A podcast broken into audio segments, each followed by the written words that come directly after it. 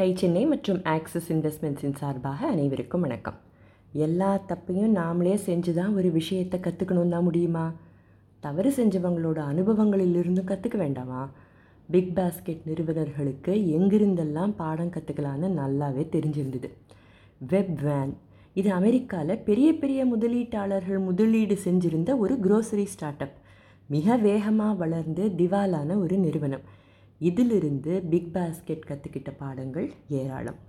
அதில் ஒன்று ரெண்டை மட்டும் இப்போ பார்ப்போம் முதல் பாடம் என்னென்னா வெப்வேனை தொடங்கின ஆண்டர்ப்ரனருக்கு ரீட்டைல் செக்டரில் எந்த அனுபவமும் இருக்கலை.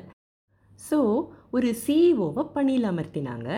அந்த சிஇஓக்கு கன்சல்ட்டிங்கில் அனுபவம் இருந்ததே தவிர ரீட்டைல் ஆப்ரேஷன்ஸில் சுத்தமாக அனுபவம் இல்லை. இதனால் நிறுவனத்தால் வளர முடியல. நஷ்டங்கள் அதிகம் ஆக ஆக இந்த சிஇஓக்கு பதிலாக வேறு ஒருத்தரை கொண்டு வந்தாங்க. அவருக்கும் க்ரோசரி சூப்பர் மார்க்கெட் இது எதுலேயுமே எக்ஸ்பீரியன்ஸ் கிடையாது. ரெண்டாவது பாடம். வெப்வேன் தங்களால் செயல்படுத்த முடியுமா அப்படின்னு யோசிக்கிறதுக்கு முன்னாலேயே கண்ணா பின்னான்னு எக்ஸ்பேண்ட் பண்ண தொடங்கினாங்க.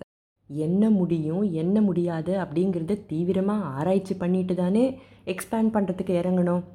மூணாவது விஷயம். வாடிக்கையாளர்களோட பெயின் பாயிண்ட்ஸை ஆழமாக உணராமல் ப்ராடக்ட் மார்க்கெட் ஃபிட் இருக்காங்கிறதையே புரிஞ்சிக்காமல் மார்க்கெட்டுக்குள்ளே போக தொடங்கினாங்க. நாலாவது இன்ஃப்ராஸ்ட்ரக்சருக்கு எக்கச்சக்கமாக செலவு செஞ்சாங்க. அதிநவீன தொழில்நுட்பத்தோட ஆர்டர்களை பூர்த்தி செய்கிற ஒரு வசதியான இடத்த அதாவது ஃபுல்ஃபில்மெண்ட் சென்டர்ஸ்னு சொல்லுவாங்களே அதை ஒரு மிகப்பெரிய புகழ்பெற்ற நிறுவனத்தோட உதவியோடு கட்டினாங்க. இப்படி செஞ்சது பெருசாக அவங்களுக்கு பப்ளிசிட்டியை வேணால் ஏற்படுத்தி கொடுத்ததே தவிர லோ மார்ஜின் இருக்கிற க்ரோசரி பிஸ்னஸுக்கு எந்த விதமாகவும் உதவலை. பிக் பாஸ்கெட் நிறுவனர்கள் இந்த பாடங்களை நிறுவனம் தொடங்கணும்னு நினச்ச நாளிலிருந்தே நல்லா நினைவில் வச்சுருந்தாங்க. அவங்க எடுத்த பல முடிவுகள் இந்த பாடங்களோட அடிப்படையில் தான் இருந்தது. பிக் பாஸ்கெட் தொடங்கிறதுக்கு முன்னாலேயும் ஆன்லைன் க்ரோசரி நிறுவனங்கள் இருக்க தான் இருந்தது. பின்னாலேயும் நிறைய நிறுவனங்கள் வந்துக்கிட்டு தான் இருக்குது முதல்ல தொடங்கப்பட்ட போது ட்ரை க்ரோசரிஸ் மட்டுமே டெலிவர் பண்ணினாங்க. அதுதானே எல்லாராலையும் சுலபமாக கையாள முடியும். ஆனால் வாடிக்கையாளர்கள் கடைக்கு போய் வாங்கிறதுக்கு பதிலாக தானே ஆன்லைனில் வாங்குகிறாங்க அப்போ அவங்களுக்கு என்னவெல்லாம் தேவையோ ஒரு கடைக்கு போனால் என்னெல்லாம் கிடைக்குமோ அதை எல்லாத்தையுமே டெலிவர் செஞ்சால் அதுவும் வாடிக்கையாளர்களுக்கு சௌகரியமாக இருக்கும் தானே? பழங்கள் காய்கறி எல்லாமும் அவங்க எடுக்கிற இடத்துலையே கொண்டு போய் கொடுக்கலாமே. அதுவரை இதை எந்த ஆன்லைன் க்ரோசரி நிறுவனங்களும் செய்ய முற்படவே இல்லை.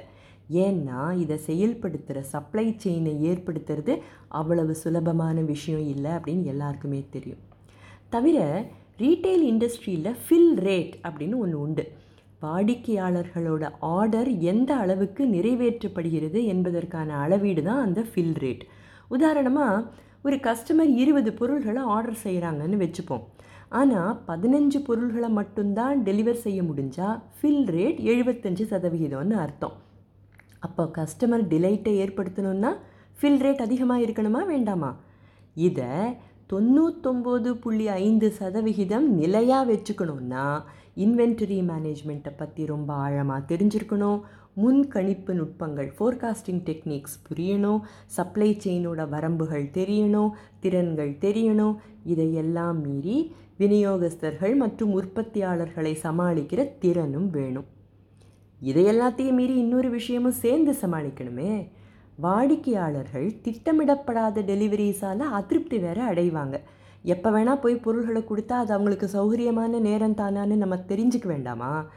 அவங்களுக்கு எப்போ வேணுமோ அப்போ போய் டெலிவரி செய்கிறது தானே வாடிக்கையாளர்களுக்கு வசதியாகவும் இருக்கும் மகிழ்ச்சியையும் கொடுக்கும். அப்படி செய்யணும்னா அவங்களே டெலிவரி நேரத்தை செலக்ட் பண்ணினா மாதிரியான ஆப்ஷனை கொடுக்கணும் அப்படின்னு ஆரம்பத்திலேயே முடிவு செஞ்சாங்க பிக் பாஸ்கெட் முடிவெல்லாம் செஞ்சிடலாம். ஆனால் இது ஒரு பெரிய லாஜிஸ்டிக்கல் நைட்மேர் இல்லையா? இந்த பிஸ்னஸை நடத்த இத்தனை சவால்கள் இருக்கே. பிக் பாஸ்கெட் தங்களை ஒரு டெக்னாலஜி நிறுவனமாக நினச்சிருந்தா இதையெல்லாம் செயல்படுத்தி இருக்க முடியுமா? யோசிச்சு பாருங்கள் அவங்க தங்களை ஒரு ரீட்டெயில் க்ரோசரி ஸ்டோராக நினச்சதுனால தானே இத்தனையிலையும் கவனம் செலுத்த முடிஞ்சுது. தொடக்கத்திலிருந்தே பிக் பாஸ்கெட் சின்ன சின்ன விஷயங்களை கூட வாடிக்கையாளர்களோட கண்ணோட்டத்தில் இருந்தே தான் பார்த்தாங்க. முதல் நாளிலிருந்தே என்னவெல்லாம் சாதிச்சாங்க? தங்களை சுற்றி ஒரு அகழியை எப்படி ஏற்படுத்திக்கிட்டாங்க? இதையெல்லாம் அடுத்த பகுதியில் பார்க்கலாம். சரியா? அதுவரை டை சென்னை மற்றும் ஆக்சிஸ் இன்வெஸ்ட்மெண்ட்ஸின் சார்பாக அனைவருக்கும் வணக்கம்.